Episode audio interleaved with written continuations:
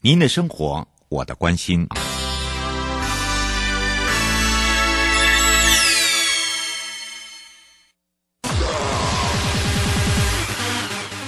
继续为您导航的是领航员悠悠。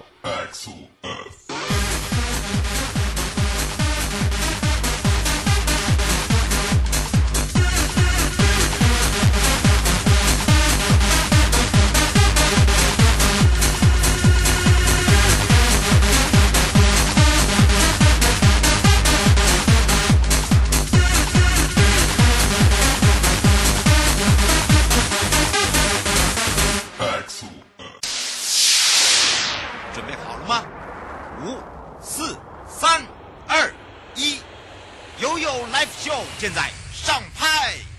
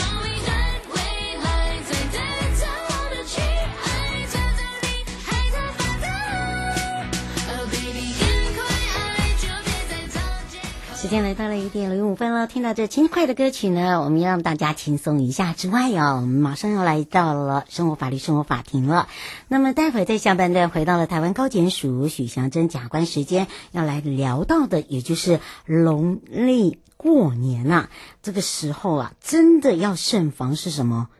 再次受到诈骗，好，其实呢，在这个前后哦，我们一直在让大家要特别的注意，要小心。那么如何呢？啊、不要受到这个二次诈骗，有一些犯案的手法，我们一定要在节目里面跟大家说清楚哦，慎防，包含了。你知道吗？还有私访黄牛的部分，好，这个大家不希望哦，在新春的时候跟这些呃官司缠身啊等等。那么当然会有利用一些哦，这个透过媒体的关系啦，哦，或者是报章杂志了解，还有一些哦，这朋友关系，我跟你讲说哦，他多照等等哦，这个都有可能，所以要就要特别的注意跟特别的小心哦。好，当然我们在呃关心这个所谓的诈骗之余哦，我们先来看一下看。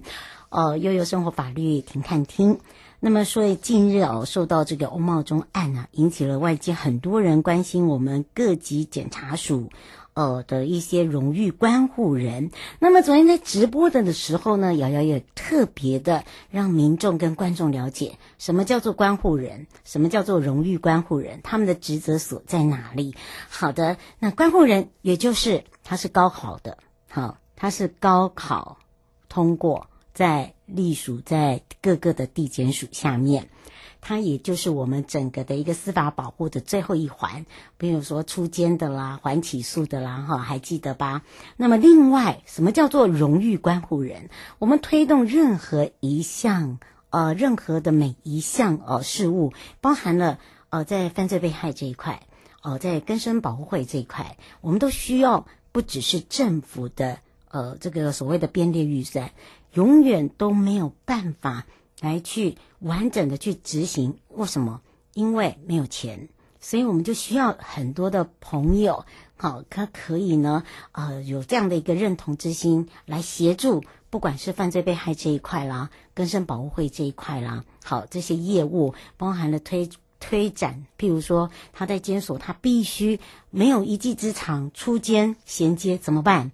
我们是不是就必须要让他要有一技之长，让他去学习，不管是呃中西餐料理啦，哦、呃、机械啦，哈，甚至哦园艺啦，哦铜雕啊等等，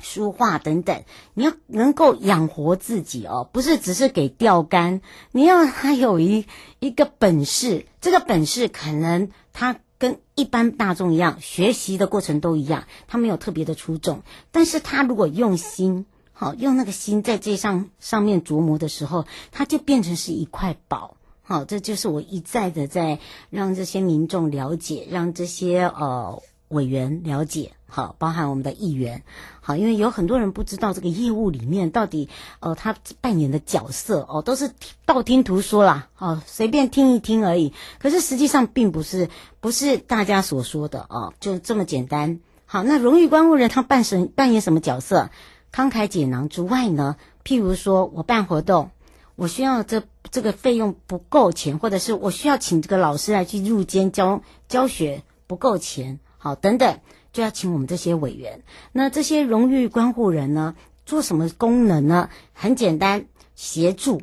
譬如说犯罪被害这一块，我们有志工，对不对？好，我们有专业的人才，我们专业律师。那么当事工要去呃面访的时候。或者是家访的时候，或者是呢，呃，当有问题的时候呢，诶，这个时候呢，荣誉关护人他所扮演的角色就是呢，来协助，比如说，哦，费用不够啊，或者是甚至哦，这个有时候呢，呃，这个职工呢，可能也自己本身呢，诶，有一些呃，这个需要帮忙的时候啊，比如说他在家访的时候，发现呢，诶，这家人。哎，这个经济上面真的很辛苦。那当然，公部门它有一定的程序，不可能马上来来来协助来给钱嘛，对不对？那这个时候，荣誉观护人他所扮演的角色就是来帮忙这一块金钱，好，还有就是加油支持，好，心灵上面的，他的工作就是这么单纯。好，并没有呃大家所想象的啊，这个魔手伸进来介介入了这个检察机关的事务，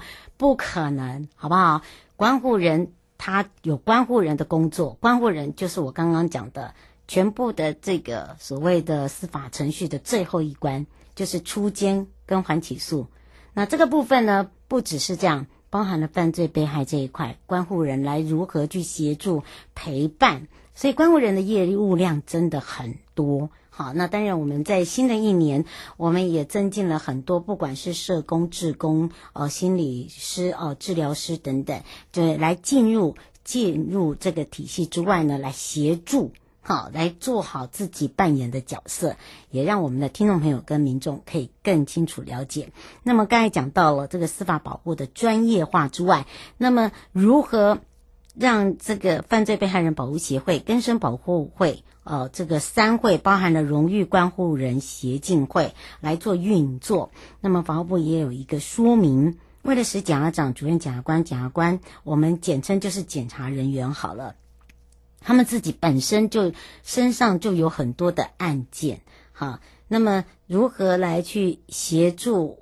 民众解决啊？譬如说，哦，这个诉讼纷争。打击犯罪，安定社会。所以，其实从一百零八年的时候，法务部呢就研修了《犯罪被害人保护法》的一个开始。那么，蔡部长也呃这个责成保护司哦、呃，看他可不可以做一个这个组成专责小组。那么在我们的直播都有一直让民众可以更清楚、更了解，然后怎么样去规划我们检察人员呃如何来退出这个三会。那这一次因为这个案件呢，也会让我们的这个步伐加速进行哦。那么过去呢，除了自己的检察业务之外，还有就是包含了成年关护。还有更生保护跟被害人保护的工作，那借由前端的侦查跟后端的司法保护来做结合，让我们的犯罪者，呃，来有一个改过更生，来帮助被害人获得完整的保护，好，落实整个司法为民。还有就是检察人员从事非专业的司法保护业务，能够呢，呃，充分的这个发挥它的成效。好，都一直在做这样子的一个哦这个改进。那么当然，我们也朝向了一些呃更专业的司法保护体系的方向哦，大家一起来努力，也可以让大家民众可以更多的清楚了解我们整个的一个作业。好，除了这以外呢，来到了法务部的矫正署。那么在全省五十二监所里面呢，因应整个新冠肺炎的疫情影响，矫正机关的防疫作为不松懈。那么，相信大家哦都会想说，哎，这个已经新春了哦，要过年了，我们常常会有接见的部分。那么，为了维护我们的家属跟收容人的一个身心健康安全，也降低家属呢，呃，探视舟车劳顿、交通往返，呃，往往返哦，呃，很容易就是群聚感染了。那么，法务部矫正署呢，在一月二十一号开始，已经通令全国的矫正机关扩大办理所谓的视讯跟电话。还有行动接见，好，让我们的家属在探视的时候，哦，除了呢达到一个安定求情之外，哦，也可以保护到他的安全，好健康了。那防疫期间呢，我们刚才所说的这个部分呢，包含了也一样维持哦办理亲友一般接见的寄送物品、饮食、业务哦，有鉴于就是春节将近。那么体恤那些思想呃思念亲人啦，好兼顾这个家属哦远道探视的不便，好，所以用这样的一个规划。另外，我们也建置了三百二十三具的插卡式电话，还有一三九的呃一百三十九具的视讯设备，好，那么有一百三十具的行动接见设备。那么从今年的一月十八号就已经开放用手机、用平板申请收容人的行动接见，让我们的家属收容人中间可以维护感情之外，那么当然，我们也第一个。确保这些防疫无虞之下的一个行动接见，来让这个家属探视，还有就是说，受用人本身就有接见的权利啊。那当然，这个也是兼顾我们防疫的规范跟整个整个矫正人权的部分了。好，提供给大家之外呢，大家就回到了台湾高检署时间了。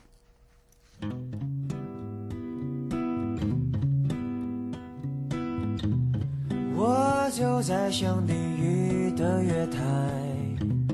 耳边汗毛有风吹过来。我知道你在起步圈外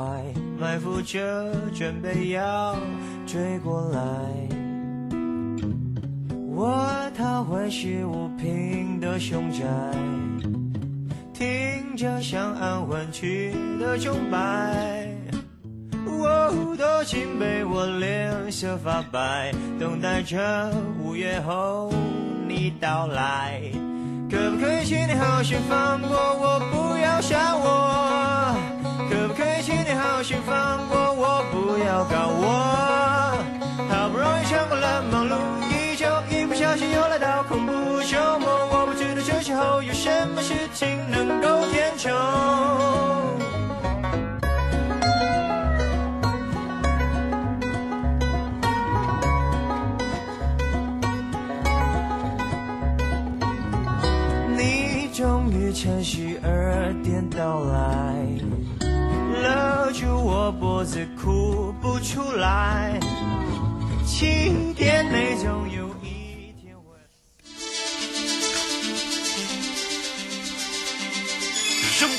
律，Go Go Go！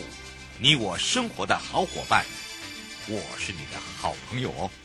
我是你的好朋友瑶瑶，再一度回到了 U Life FM 零四点一正声广播电台，陪同大家。好，回到了台湾高检署时间也预告了啊，接下来聊到就是这个农历过年前哦，都要慎防所谓受到二次诈骗。那么为什么会讲到这个呢？就一般来讲，就想到哦，我一次被诈骗就已经很可怜了，还有二次啊。哦，今天为什么聊到这个话题呢？那么陪伴大家也是台湾高检署许祥珍。哦，检察官时间了，所以我们也开放零二二三七一二九二零，有任何的问题来让我们的检察官来为您服务之外呢，我们也赶快来让许祥珍检察官跟大家打个招呼，哈喽，哈喽，主持人瑶瑶以及两岸三地的听众朋友，大家午安呐，我是高检署检察官许祥珍。是，但是我们今天讲到了啊，这个呃二骗被诈，二次被诈骗就已经一次就算了，连。连二真的很可怜哎，哦，今天为什么聊到这个话题？我们赶快来请教一下检察官了。是啊，我们知道吼，二月十二号就要农历过年初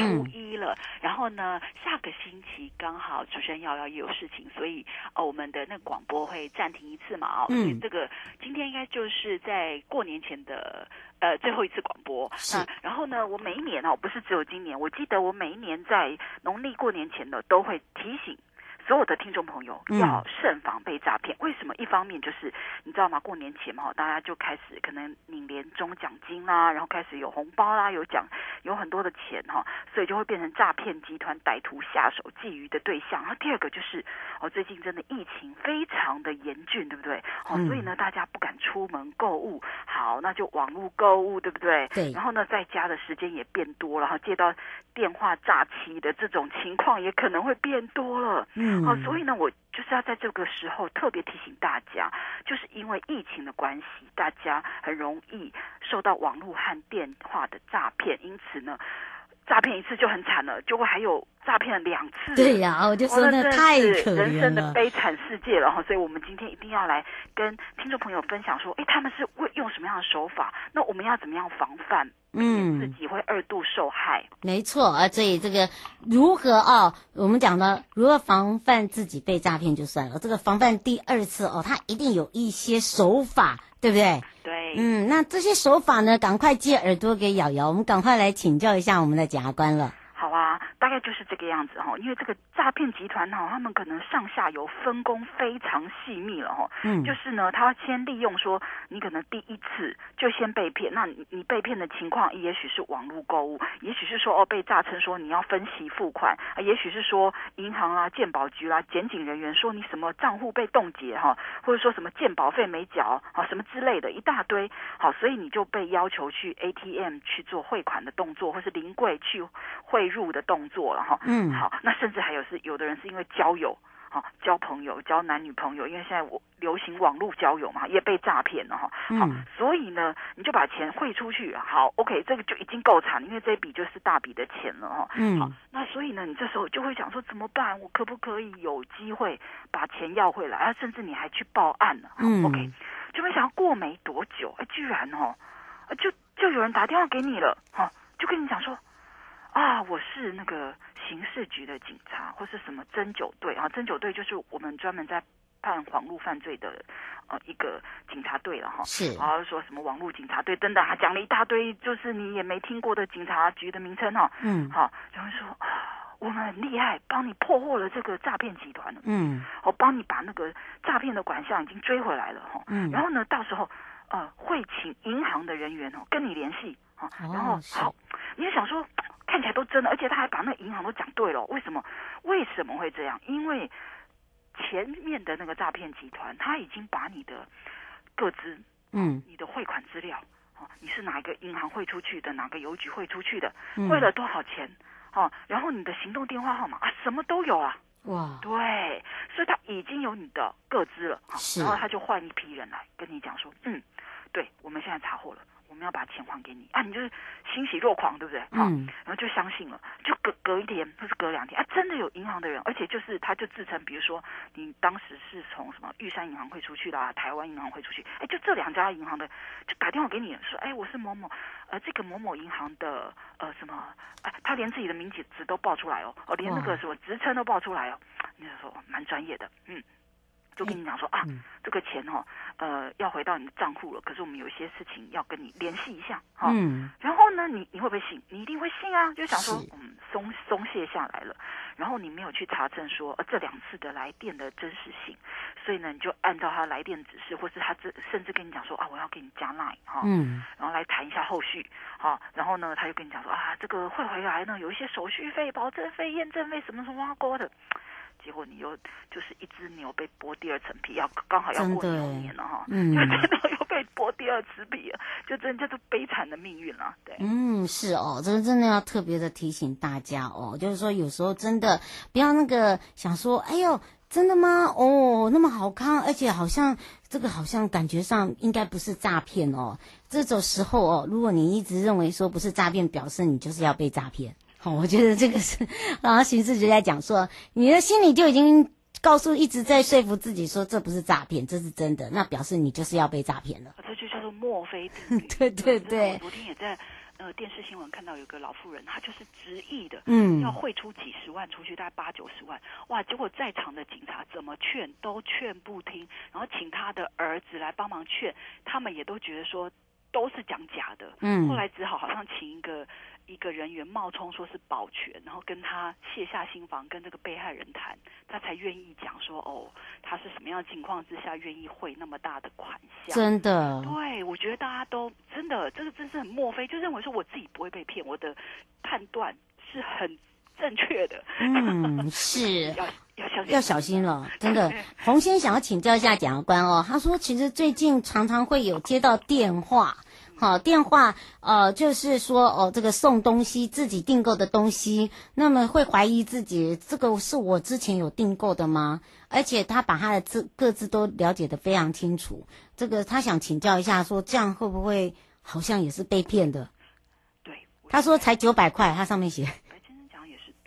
对，因为哈，我其实自己也碰过，就是说，哎，我曾经在雅虎奇摩啊，不应该讲那个网站的名字，嗯，就是在某一个网站上面哈、嗯、买东西，然后其实都很顺利，都交款了，然后付，然后也拿到货品了，也都没有什么问题。对，但是呢，后来就是之后，哎，就会有人假称这个网站的人，就说啊，你是不是之前有买了什么东西？讲的都是对的，款项也都是对的啊。可是呢，我们有一些什么作业上的疏忽，怎样怎样怎样。对，你只要碰到这样子，这都是关键字，就是说你会发现说他讲的都是真的，可是他可能跟你讲说啊什么发生了什么错误，什么能银行被冻结，或是你被设成什么分期付款的时候啊，或者说呃他可能需要你再去做一些解除的动作的时候，就要去做一些你觉得你额外要去做的事情的时候，你可能就要提高警觉了，因为可能就是诈骗。嗯，是哦，真的要提醒你，朱小姐，我们只能接后面两通哦。朱小姐想要请教一下，呃，检察官，就是她常常看到手机电话跟简讯啊，那个号码有时候很长，有些电话又是零九零四、零九零三，或者是有加，她说这个部分也是骗人的吗？哦，朱小姐问了非常好的问题，因为这就是我今天想要特别跟她回答的，就是说。嗯你知道人家是怎么方案的，可是你怎么去防范，对不对？嗯，有一个防范的哈，就是特别就是有关于来电显示的部分。来电显示呢，我们呃，因为其实哈，我们有跟电信公司有谈好，就是呢，如果他是从境外国际来电的时候哈，无论哦，他是行动电话的门号，还是是市话啊，叫什么零二啊、零四这种，它前面一定会有个加号。嗯，对，所以呢，你是一个加号的电话号码的时候，你就要提高警觉了，因为呢，它不是一般的室内电话，或者是行动电话的门号，对，最好不要接听，应该应该很有可能是诈骗电话，因为为什么呢？我这个部分我也问过警官了，他们诈骗集团真的很厉害，他可以把那个电话号码做篡改，比如说他可以甚至改成是公家机关、金融。机构的那个号码一模一样哦，对，它是可以篡改的，所以呢，来你在一边接电话一边上网找，说，哎，对呀，他来电显示哦，就是那个公家机关或是金融机构的电话，所以没有错，错了，错在哪里？前面都有一个加号，加号就是从国际是有问题的。不然大家可以看看哦，如果你用室内电话拨打自己的行动电话，前面是不会有加号的。所以加号基本上就不要理他。是没有错哈，这、就是有问题。还有没有显示来电的，原则上也有可能啊，也有可能是诈骗电话，最好也要多加留意。所以这样类似的电话到底有没有一些口诀啊？啊，是有没错哈。OK。一方面，我会鼓励所有的听众朋友不要接这样子的电话，加号的电话，或是没有显示来电的电话，啊，或是你可以装一一个软体叫做 Who's Call，它可以帮你过滤掉一些有问题的电话嘛，哈、嗯。好，然后呢，可是如果你真的接到这个电话了，哈，接起来了，嗯，你要谨记一个口诀，就是刚才瑶瑶说的，一听二挂三查，嗯，一定要再讲一次，一听二挂三查，因为很重要，再讲一次，一听二挂三查，就是你听了以后马上挂，马上挂，挂了以后去打。一六五的反反诈骗专线去查证，或是呢，一六五也有它的官方网站，嗯、还有 LINE 的群组，还有 ID，还有 Facebook 的粉丝团，你就用各种管道去查证。好，嗯、还有另外一种方式，你如果不想要透过一六五，你也可以，比如说我刚才有讲嘛，哈，它显示有一个来电的电话，对不对？如果是只是多一个加号，好，你就去除那个加号，留下的那个行动电话门号还有市话，你回拨，好，嗯、可能就是刚好就是那个公家机关或是呃。金融机构的来电，你就去问他说：“哎，你们刚才有没有打电话给我，跟我讲说，哎，我的赃款，然后我的被骗的款项要被还？你去看，通常十十通会跟你讲是没有，我们不会打这种电话给客户。嗯，是，而且他们好像这个诈骗的这个刑事责任也没有到很重，对不对？呃。是有刑事责任了哈，这个这样子刑事责任呢，其实会构成的，比如说是刑法三百三十九条的普通诈欺罪，但是五年以下有期徒刑，或者说他因为他是诈欺集团嘛哈，所以是三百三十九条之四的加重诈欺罪，一年以上七年以下的有期徒刑。那当然还有洗钱罪哈，嗯，呃，洗洗钱方式法十四条的洗钱罪，然后可能还有组织犯罪条例第三条参与组织犯罪罪啊，然后还有呢，因为你可能会冒用公务员嘛，刚才我也讲过，用警官啊，用什么刑事。局之类的哈，所以会有刑法第一百五十八条第一项的冒充公务员行使职权罪，好，这是三年以下的有期徒刑喽。嗯，所以呢，提醒大家，不因为时间关系，我们要下次空中见喽，拜拜，拜拜。各位亲爱的朋友，离开的时候别忘了您随身携带的物品。台湾台北地方法院检察署关心您。